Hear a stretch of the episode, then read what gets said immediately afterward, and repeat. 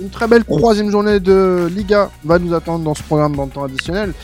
Ça va aller à Las Palmas, ça va aller du côté de Bilbao, on va parler de Bellingham. Il y a beaucoup de choses qui vont être évoquées cette semaine, Victor. Encore une fois là, puisque euh, notre cher Imad est en congé euh, du côté euh, bah, de l'Espagne, justement. Il n'aime pas foutu de, prendre son micro et de travailler. Ah mais lui, les vacances, elles, s'arrêtent quand Elles vont s'arrêter le, le, gars est en vacances depuis le mois de juin quand même. Faut, un petit moment donné, il faudrait peut-être le rappeler quoi.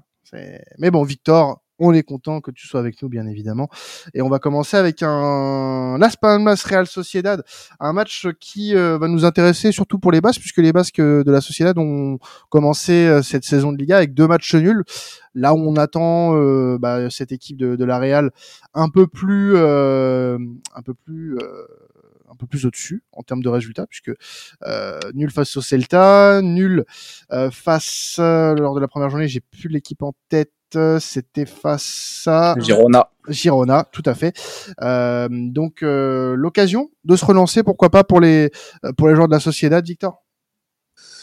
Tout à fait, mais Quentin, j'avais un petit mot à dire avant. mais Quentin, tu n'as pas actualisé le programme, bon sang. Mon Dieu. Quentin. Mais euh, je, vais, je vais être très bref. Euh, de toute manière, euh, c'était juste pour toucher deux mots, parce qu'il y a une stat qui est sortie et que j'ai trouvé assez révélatrice de, des critiques qu'on fait sur la Liga sur ces dernières années. C'est les audiences qui sont tout simplement en chute libre en Espagne. Le FC Barcelone et le Real Madrid n'ont même pas dépassé les 600 000 téléspectateurs lors de la deuxième journée de Liga. Ça représente à peine plus de 8% de part de marché. Et un autre truc qui est révélateur un peu de, de, on va dire qu'il y a toujours les géants, donc ça ramène encore moins, enfin toujours aussi peu de monde malheureusement que 600 000 personnes, mais c'est surtout regardez par exemple le FC Séville contre Alaves, donc quand même le récent vainqueur de la de la Ligue Europa, c'est même pas 100 000 téléspectateurs pour son match, euh, c'est assez inquiétant pour la Liga qui en plus de ça, euh, bah on est, on est, on a l'affaire Rubiales là, qui est un peu encore en train de troubler euh, l'actualité du football espagnol. Gabri Vega, le Wonder Kids de la Liga, euh, le joueur du Celta Vigo, qui était un temps annoncé au Real, un temps annoncé au Napoli, qui devrait aller en Arabie Saoudite on peut se poser la question sur l'attraction de la Liga, euh, sur le marché des transferts, comment, comment la Liga, euh, quel est le constat finalement, on va encore attendre un peu pour le faire, mais tous ces éléments-là vont dans le sens euh, du, faible niveau de jeu, du faible niveau de spectacle proposé par la Liga, et voilà, j'avais envie de parler un peu de ces, deux trois petites, de ces deux trois petits éléments que je trouvais assez pertinents dans, cette critique qu'on émet depuis un petit moment à temps additionnel sur, sur la Liga. Ah bah, ça, reflète quand même beaucoup euh, ce qu'on ce qu'on critique depuis le maintenant on va dire euh, allez 6 7 mois du côté de la Liga, c'est ce, manque d'attractivité. Et vraiment le foot espagnol en ce moment est en train de enfin il est pris dans une spirale vraiment.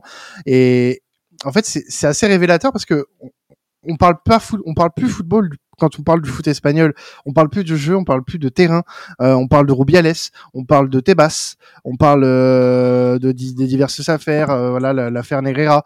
Il y a beaucoup de choses qui gangrènent en fait ce, foot espagnol et c'est malheureux d'en arriver là malheureusement, mais c'est voilà très révélateur de ce qui se passe en ce moment du côté de la ligue, de la Fédé, c'est catastrophique.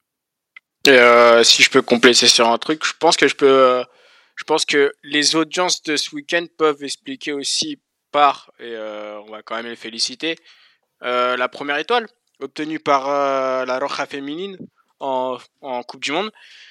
moi, je rajoute un autre détail par rapport à Rubiales, c'est que c'est quand même allé très loin parce que on a quand même vu le, le ministre des Sports espagnol en parler et au point où même la FIFA a mis les pieds dedans quoi. Donc, euh, alors là, on parle quand même d'un, on parle quand même d'une assemblée qui est prévue, euh, il me semble, à l'heure où on tourne euh, ce podcast le lendemain. Mais je pense que on peut dire les termes. Rubiales est dans la sauce. Ah, bah totalement, totalement.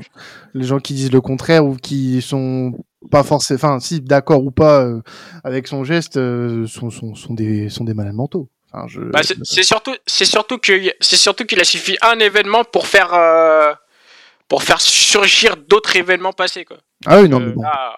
Le foot espagnol dans toute sa splendeur en ce moment.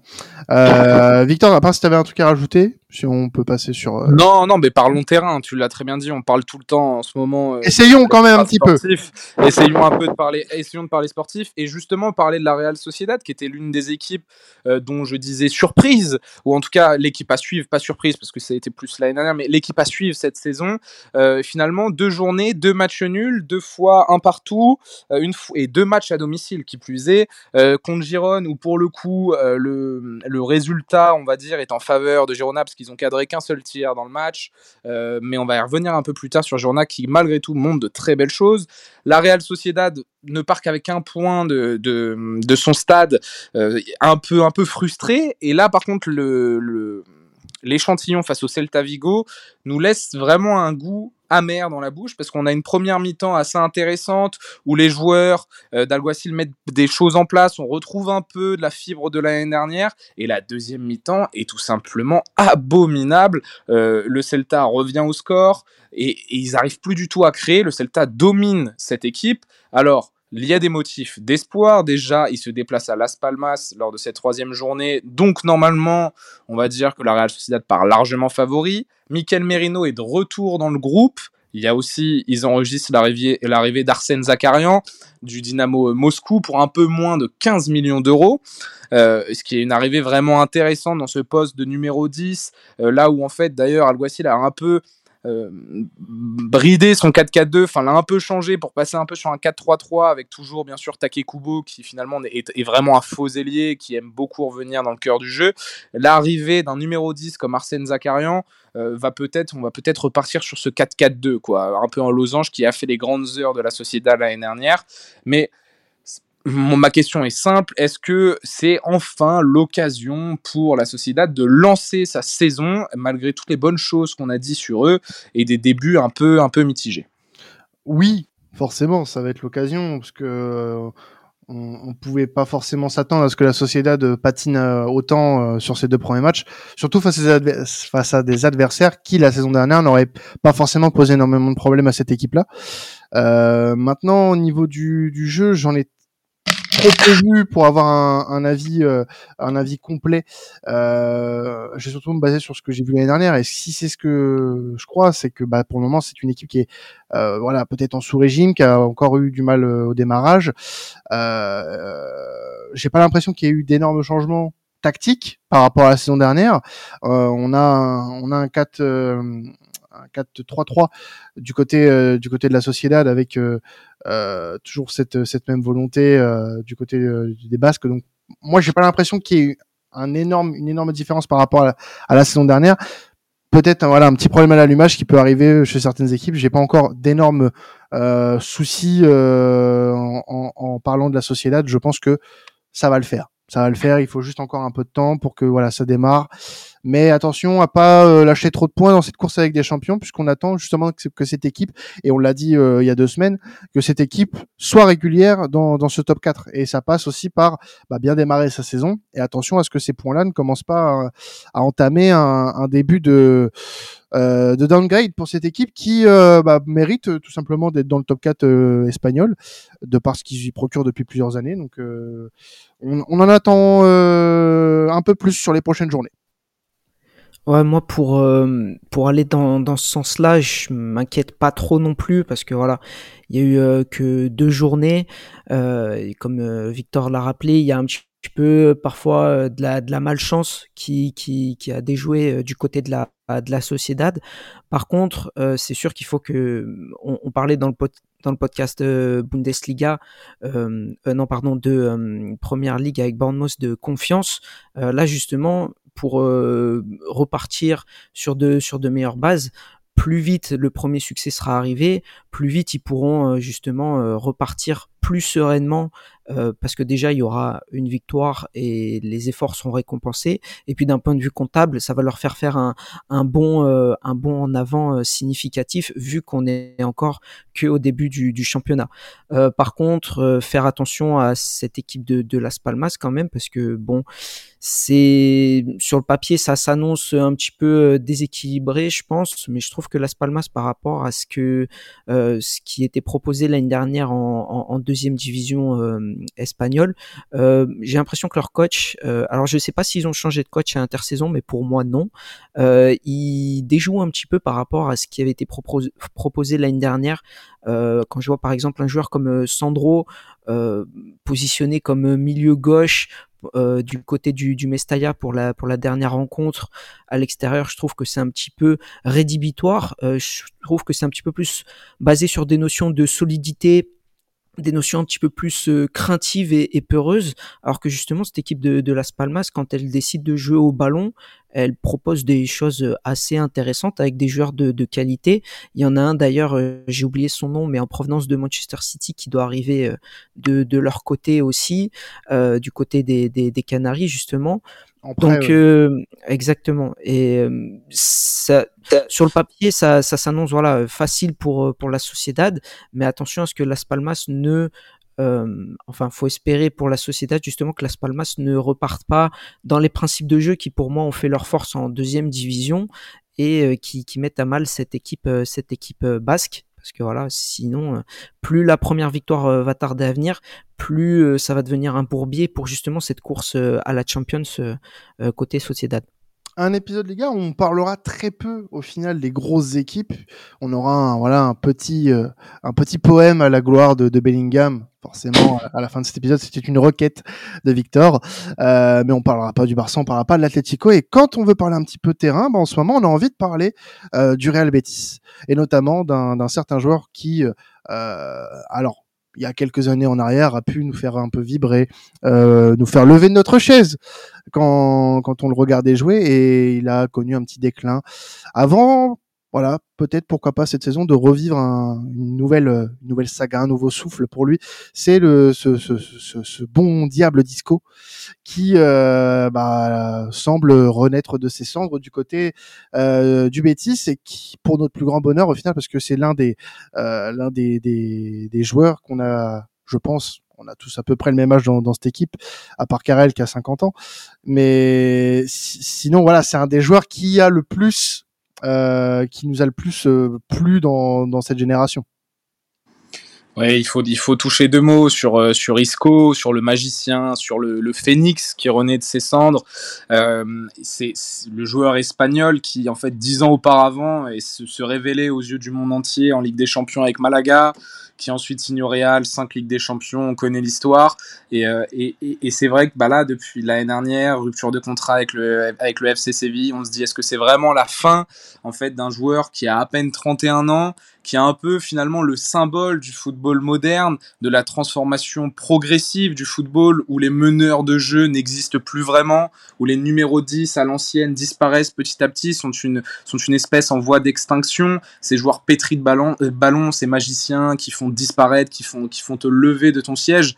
Euh, c'était, c'était un peu l'inquiétude, quoi. Et puis, il arrive au Betis Séville il, fait deux matchs de Liga sous son, entraîneur un peu de cœur, Manuel Pellegrini, euh, qui, en plus de ça, il va nous chercher deux fois l'homme du match. Il est partout sur le terrain, il est en forme, il est affûté physiquement, techniquement, il est toujours aussi diabolique. Euh, il, va chercher le ballon assez bas, il crée du danger. Et, en plus, le Real Betis va chercher des bons résultats, parce que ça s'impose face à Villarreal euh, à la Ceramica lors de la première journée. Ça fait match nul lors de la réception de l'Atlético le week-end dernier, 0-0 et encore, le Betis a clairement eu des opportunités parce que le, Betis a tiré 14 fois contre l'Atlético sans marquer. C'est son record euh, depuis la saison 2003-2004 euh, pour les pour les Sévillans. Euh, et Isco est vraiment l'acteur majeur de ce bon début de saison, de ces bons deux premiers matchs du Real Betis, mais c'est surtout voilà la nostalgie quoi. On est vraiment heureux de voir Isco euh, de retour sur le devant de la scène européenne. Tous les médias en ont parlé, tous les spécialistes, tous les joueurs. Manuel Pellegrini a été euh, dithyrambique à son sujet, ses coéquipiers également. Et voilà, Isco est vraiment en tout cas, on a la sensation qu'il est de retour et que ce, ce, meneur de jeu, ce magicien, a encore quelques tours dans son sac.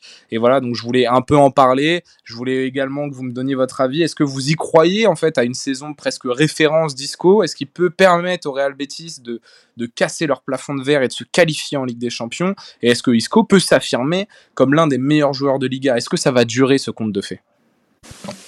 Mmh à voir aussi surtout par rapport euh, par rapport au retour de Nabil Fekir parce que c'est euh, que c'est vrai que numériquement, Isco remplace Fekir. En fonction de, de, ce que ça va être pendant, le bon, pendant, le, pendant cette saison-là, mais moi perso j'y crois. Moi perso j'y crois. J'y crois à, à, un Isco des, des années au Real Madrid. D'ailleurs, pour l'information, Fekir, c'est normalement c'est fin octobre, novembre pour son retour. Moi, moi, je suis content. Je suis content parce que quand on avait fait un peu la preview Liga, il me semble qu'on avait parlé un peu du, du Betis et des, des arrivées, des arrivées au Betis et j'avais parlé d'Isco. J'avais dit que j'avais hâte de voir un peu ce que ça, ça pouvait donner. Puis il y avait certains chroniqueurs qui m'avaient dit que ouais, c'était peut-être pas le Isco des années passées, etc. Voilà, qui était un peu aigri. Je vais même pas donner de nom ici. Et d'ailleurs, je répondrai même pas au tag de tout à l'heure, Quentin, parce que c'était totalement gratuit et très blessant. Euh, mais en dehors de ça, je suis très très content. je suis très content de voir, de voir un joueur comme Isco revenir à revenir à un bon niveau. Alors c'est difficile de savoir s'il pourra tenir une saison pleine parce que je pense que c'est surtout ça le problème avec Isco. Le talent, il l'a, euh, la qualité, euh, il l'a aussi, ça, il y a, y a, aucun doute.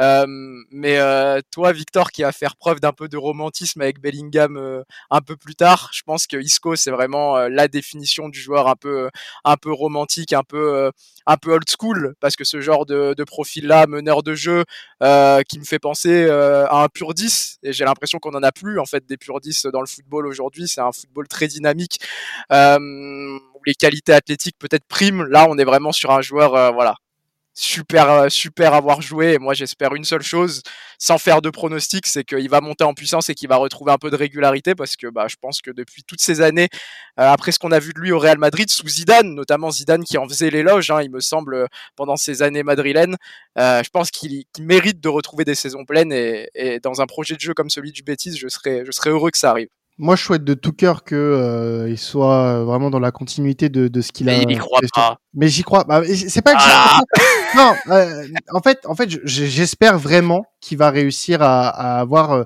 euh, cette même dynamique qu'il a sur les deux, qu'il a eu sur les deux premiers matchs euh, face à face à Villarreal, face au face à l'Atlético, parce que honnêtement, les deux premières journées du Betis étaient assez relevées mine de rien. Et la troisième l'est encore aussi, puisque l'Athletic Club, c'est pas une équipe du tout à prendre à la, à la légère. Mais euh, moi, laissez-moi quand même avoir ce, ce doute. Euh, et c'est même pas le joueur en lui-même qui m'inquiète, c'est plus sa condition physique. Euh, regardez juste les blessures, le nombre de blessures qu'il a depuis 2020.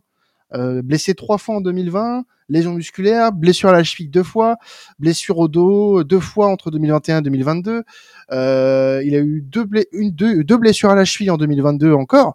Euh, c'est un joueur qui, que vous le veuillez ou non, est encore un joueur fragile. Euh, entre 2018 et 2022, en quatre ans, il a été blessé quasiment une dizaine de fois. C'est énorme. Euh, alors c'est euh, parfois, ça peut être des courtes périodes.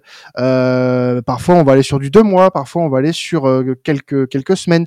Et c'est là aussi où j'ai encore un peu de crainte quant à la réussite d'Isco au Betis, euh, c'est sa condition physique. Est-ce que son corps va le suivre? Euh, Il n'a pas été, il a pas été très flamboyant du côté du côté de Séville. Il a joué que, que 12 matchs la saison dernière.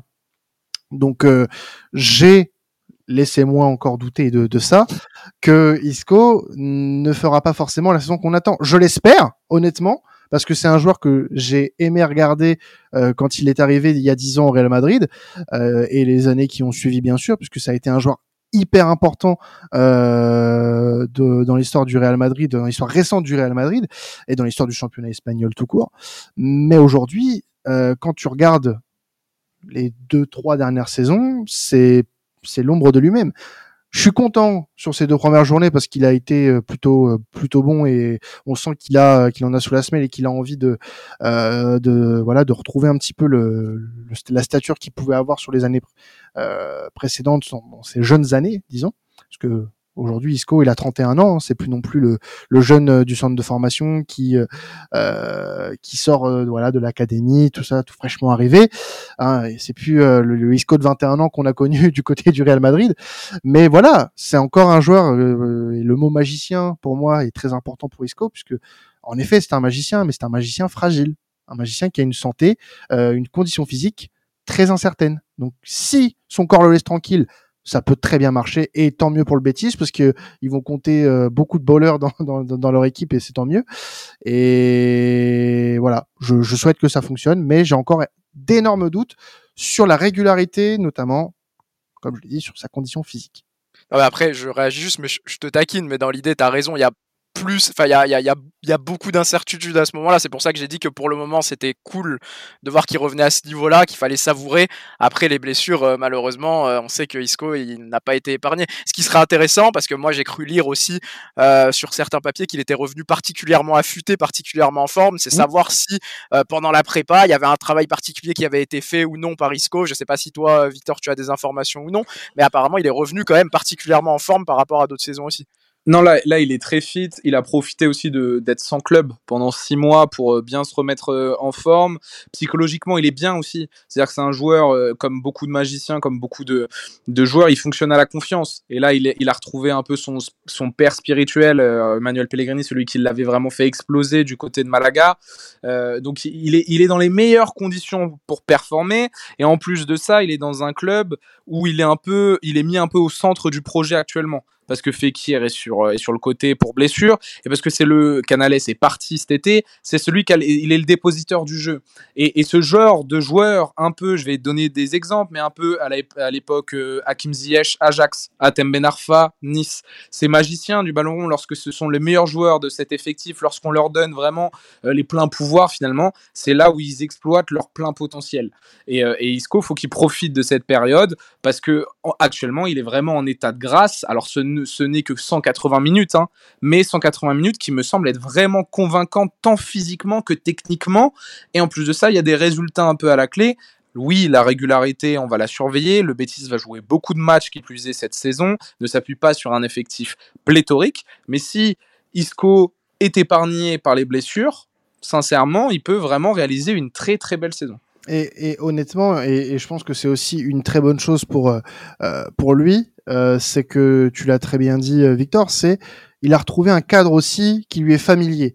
il retrouve Pellegrini qu'il a connu à Malaga, Malaga à l'époque, euh, voilà, qui était euh, euh, fabuleux. Hein. Je vous invite à, regarder certains matchs de Malaga, notamment en Ligue des Champions hein, sur la saison 2011-2012 notamment, où c'était plutôt plutôt fou.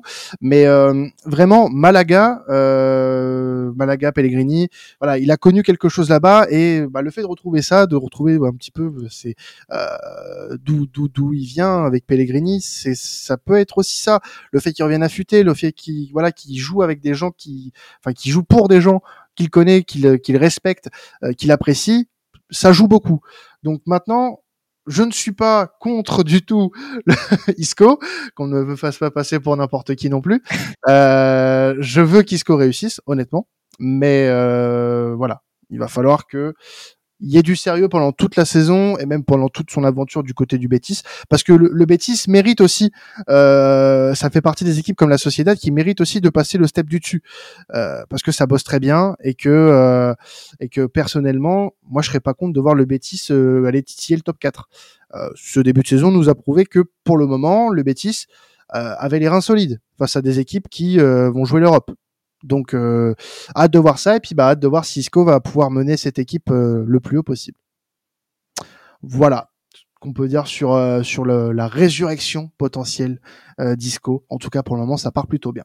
avant de, de parler de, de Jude Bellingham, parce que je sais que t'en meurs d'envie, Victor, un petit focus quand même sur sur Giron, qui euh, fait un début de saison plutôt prometteur, hein, le, club du, du City Group, qui pour le moment euh, reste sur un, victoire, une victoire pardon, euh, face à Retafe et un nul face à la Sociedad, on l'a dit tout à l'heure. Euh, quatrième actuellement du championnat après deux journées. C'est une équipe qui sur laquelle on n'avait pas énormément d'attentes sur le début de saison, mais qui commence plutôt bien. Oui, ils ont fini euh, dixième l'année dernière. Moi, j'avais des doutes sur le fait qu'ils allaient réussir un peu à reproduire euh, la, la même saison euh, que l'exercice 2022-2023. Mais finalement, sur les deux premiers matchs, on a vu vraiment ce sentiment de continuité et il y a des joueurs de talent dans cet effectif, messieurs, vraiment à surveiller. Yann Couteau, il y a Dali Blin qui est arrivé également pour apporter un peu son, expérience. Au poste de gardien de but, Karel, il y a Gaz, Gazaniga, on a Tsigankov, le crack de football manager pour tous ceux qui y jouent, euh, qui est arrivé déjà l'année dernière et qui confirme finalement que c'est un bon joueur, alors pas comme dans la plupart de vos carrières sur Football Manager, hein, à nos chers auditeurs où ça devient un crack mondial, mais c'est un très bon joueur de football, le légendaire Stuani, hein, l'Uruguayen qui continue à, planter des buts, et il y a un jeune arrière droit, pisté par le FC Barcelone, par l'Atlético, Arnaud Martinez, qui lui aussi éblouit un peu son monde, et l'entraîneur, hein, Michel Sanchez, qui euh, pour le coup amène vraiment cette grinta, quoi, amène une vraie identité, un vrai caractère, de l'ambition un peu à son, à son jeune groupe, à cette jeune équipe qui, pour, sur ce début de saison, face à Retafe, a vraiment sorti une performance impressionnante de maîtrise. Il y a du, il y a du jeu, il y a de l'envie, il y a quelque chose, il y a quelque chose. Et j'ai, je me posais, je me pose la question, euh, et euh, de toute manière, euh, on, on, aura les éléments de réponse dans les semaines à venir, mais est-ce qu'ils vont vraiment pouvoir être capables de, de reproduire ou même mieux de faire, de faire encore euh, une meilleure saison que celle de l'année dernière. Je pense qu'ils ont sincèrement les capacités. Je suis agréablement surpris. J'ai hâte de voir un peu plus euh, de, cette équipe, de les suivre.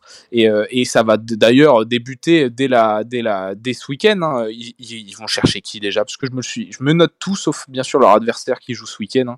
Sinon, c'est pas marrant. Ils, se déplacent à Séville. C'est ça, c'est ça surtout. Ils ont un, un premier gros test. Alors, ils ont, ils ont déjà réussi à aller chercher un point face à la Real Sociedad et euh, sauf que là, il y a un déplacement à Séville qui réalise un très mauvais début de saison. Si Girona arrive à capitaliser sur la méforme de Séville et sur leur bonne forme, ils vont vraiment avoir un début de saison vraiment pente ascendante et on va pouvoir les suivre. Voilà, on les accompagne.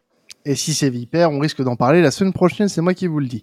Il y a des euh, chances. Il y a des chances. On va passer à, au dernier euh, sujet hein, de ce euh, de ce podcast. Voilà, le parler du très bon début de saison de, de Jules Bellingham avec le Real Madrid.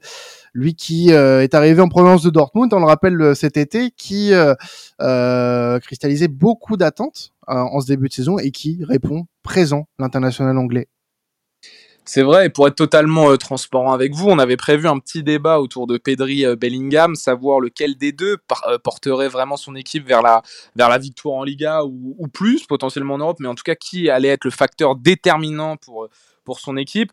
Pedri hein, s'est pété euh, pour 4 semaines et en plus sur la même la cuisse droite, hein, c'est sa troisième ou quatrième ou je ne sais plus combien de blessure sur ce sur ce muscle-là, donc c'est très compliqué pour le jeune espagnol. Donc on va un peu recentrer uniquement le débat sur Jude Bellingham, qui est un joueur générationnel, messieurs. Voilà, on s'emballe un peu, on s'enflamme, mais euh, ses deux premières performances avec le Real Madrid sont tout simplement extraordinaire. Il est le meilleur joueur euh, du Real sur ses deux premiers matchs et de loin. Il est partout. Il est positionné en plus dans un rôle inédit pour lui derrière les deux attaquants qui ne sont même pas des vrais attaquants. Euh, il a un rôle hybride, polyvalent. Il est, il, est... Moi, je vais vous dire. Il y a deux joueurs qui m'ont donné une sensation incroyable lors de, ma lors de mon premier visionnage quoi, de leur performance. Il y avait Paul Pogba à l'époque de la Juve, et Jude Bellingham. Pourquoi? Parce que j'ai l'impression que ce sont des adultes qui jouent contre des enfants. Il me donne vraiment cette sensation de cette aura, cette sensation physique, technique, voire même tactique d'un adulte qui s'amuse contre des, cadets. Et, et, après, on verra bien sûr lors de plus grosses joutes, lors des joutes européennes, si Bellingham répond à la pression du maillot blanc du Real Madrid sur la plus grosse scène du football mondial. Mais en tout cas, sur ces deux premiers échantillons-là, j'ai été bluffé, bluffé tout simplement. Un anglais qui s'exporte, on en a déjà parlé plein de fois, hein. même si c'est la, c'est la nouvelle génération, hein. finalement les Anglais euh, sont connectés au monde, c'est fini ça, le, le mythe de l'île isolé de tous. Euh, ça reste un joueur en plus qui, qui vient d'Allemagne, hein, donc il est directement parti de son, son, pays natal. Mais voilà, Bellingham, je vous le dis, on est sur un joueur générationnel, je sais pas ce que vous avez pensé, si vous avez euh, pu décortiquer un peu ses premières performances sous le maillot du Real Madrid, mais voilà, le, le micro est à vous, messieurs moi je, moi, je pense pas que tu t'emballes quand tu dis euh, joueur générationnel parce que ce joueur-là, on le sait, et, son transfert au Real, ses premiers matchs, ses premières apparitions sous, sous les couleurs de la Maison Blanche, ça, ça le montre, je pense. C'est une star, tout simplement. C'est une star du football mondial. On a tendance à oublier parce que il est parti euh, de Birmingham, il a été transféré à, à presque 16 ans pour euh, plus de 30 millions d'euros. Donc là, on se rend compte quand même des, chiffres, c'est hallucinant. Et on sait que Dortmund ne se trompe jamais sur ce genre de profil. À Dortmund, il a joué de ses 17 à ses 20 ans, il a survolé la Bundesliga. Et là, il arrive au Real Madrid, il prend le numéro 5 en référence à Monsieur Zinedine Zidane et il le dit en conférence de presse, c'est-à-dire que la pression Euh, ce monsieur-là, il en a pas grand-chose à faire parce que dire que euh, tu prends ce, numéro en référence à Zinedine Zidane quand on sait ce qu'il signifie euh, au Real Madrid, c'est que t'as pas peur de, le dire et de, de porter ce numéro-là. Et derrière, il, il, répond présent dans un Real qui a besoin aussi de ces buts-là. En fait, c'est le Real Madrid a besoin de ses buts. C'est-à-dire qu'il n'arrive pas dans une équipe qui performe déjà énormément. Il n'arrive pas dans un Real, par exemple, où il y a déjà Benzema. Euh, c'est-à-dire qu'il arrive dans une version du Real qui est en reconstruction et je pense qu'il a tout pour être la tête d'affiche de cette reconstruction. On parle beaucoup de Vinicius, mais je trouve qu'en termes d'aura, en termes de charisme, en termes de, je vais pas dire ce qu'il peut apporter sur un terrain parce qu'on sait que Vinicius c'est un talent énorme, mais je pense que Bellingham a peut-être plus euh, que Vinicius pour être la tête d'affiche de la reconstruction du Real et pour être vraiment la star du Real Madrid euh, sur les prochaines années. Euh, moi, en tout cas, je suis pas étonné je, je, je, suis pas étonné sur cette transition euh, express de Bellingham parce qu'il avait déjà montré en Ligue des Champions avec Dortmund qu'il était capable d'être là pendant les grands rendez-vous. Alors il faudra voir ce qu'il peut faire avec le maillot du Real Madrid qui est entre, autrement plus ample et autrement plus lourd à porter que celui de Dortmund. Mais je pense que le terme est bon. On est bel et bien sur un joueur euh, générationnel. Si les blessures le laissent tranquille parce qu'il a eu des petits problèmes au genou euh, qui continuent parfois un peu à l'embêter aussi, il euh, n'y a pas de doute pour moi. Euh, mais c'est un joueur qui va sans aucun doute nous faire euh, transporter et, ça va peut-être être, l'un des joueurs qui euh, va amorcer peut-être une révolution pour la Liga et qui va amener de plus en plus de, de, de spectateurs et qui réglera peut-être un jour ce problème de visibilité de la Liga. Parce bien, que hein, pour la Liga quand même. Mais c'est super bien. C'est super bien parce que tu le vois déjà, le mec, euh, on, on, le savait déjà et on a l'impression que Bellingham, ça fait dix ans qu'on le suit. Alors que, alors que Bellingham, euh, il a. En 2003, hein, il a 20 ans. C'est un, un 2003. Il est, il, ça fait quoi, trois ans, trois ans qu'il est dans le monde pro. Euh... Transféré à, de Birmingham à Dortmund à 16 ans. Ouais, voilà. Donc ouais, ça fait quatre ans. Ça fait quatre ans. Alors que l'impression que ça fait plus du double qu'on qu'on le suit, qu'on le connaît. Mais c'est, en fait, c'est c'est sa prestance sur le terrain, ça son euh, le, le, le, le charisme qui dégage sur le terrain, le, le, le talent, tout simplement, le, la simplicité qu'il a dans tout ce qu'il fait. Et euh, bah, il en impose tout simplement à, peine âgé de 20 ans au milieu de terrain du Real Madrid dans une position euh, qui, euh, pour euh, jusqu'ici, n'était pas sa position non plus favorite ou ni même une position qu'il avait particulièrement expérimenté du côté Dortmund ou même du côté de, des Three Lions. Donc c'est vraiment, c'est vraiment pour moi le type de joueur pour lequel j'ai envie d'allumer ma télé. Aujourd'hui, Jude Bellingham fait partie de ces joueurs euh, qui euh, sont en Liga et qui te, qui te font allumer ta télé. Euh, malheureusement, aujourd'hui, il y a trop peu de joueurs comme Jude Bellingham en Liga. Et c'est bien dommage. Et j'espère que l'éclosion qui risque d'être encore plus significative dans les prochains mois de Jude Bellingham avec le Real Madrid amène voilà, les clubs espagnols à se pencher sur des joueurs de la trempe de Jude Bellingham, puisque ce championnat mérite aussi, quand même, hein, on, va reparler de visibilité, mais mérite euh, des joueurs comme Jude Bellingham et mérite euh, d'avoir une exposition un peu plus, euh, un peu plus grande que, que, celle qu'elle a actuellement, même si, voilà, c'est dû à des erreurs manifestes sur les dernières années. Mais Jude Bellingham est vraiment ce qui peut redevenir enfin le symbole euh, de la résurrection. On parlait de la résurrection d'Isco tout à l'heure bah, la résurrection de, la Liga et euh, du, bon goût footballistique. Ouais moi pour pour compléter un petit peu sur le ressenti qu'on a un petit peu bah, tous quand on quand on voit jouer Jude Bellingham justement euh, moi ce que j'aime bien c'est son élégance euh, l'élégance qui fait que pour lui bah, tout a l'air euh, tout a l'air plus facile plus plus simple.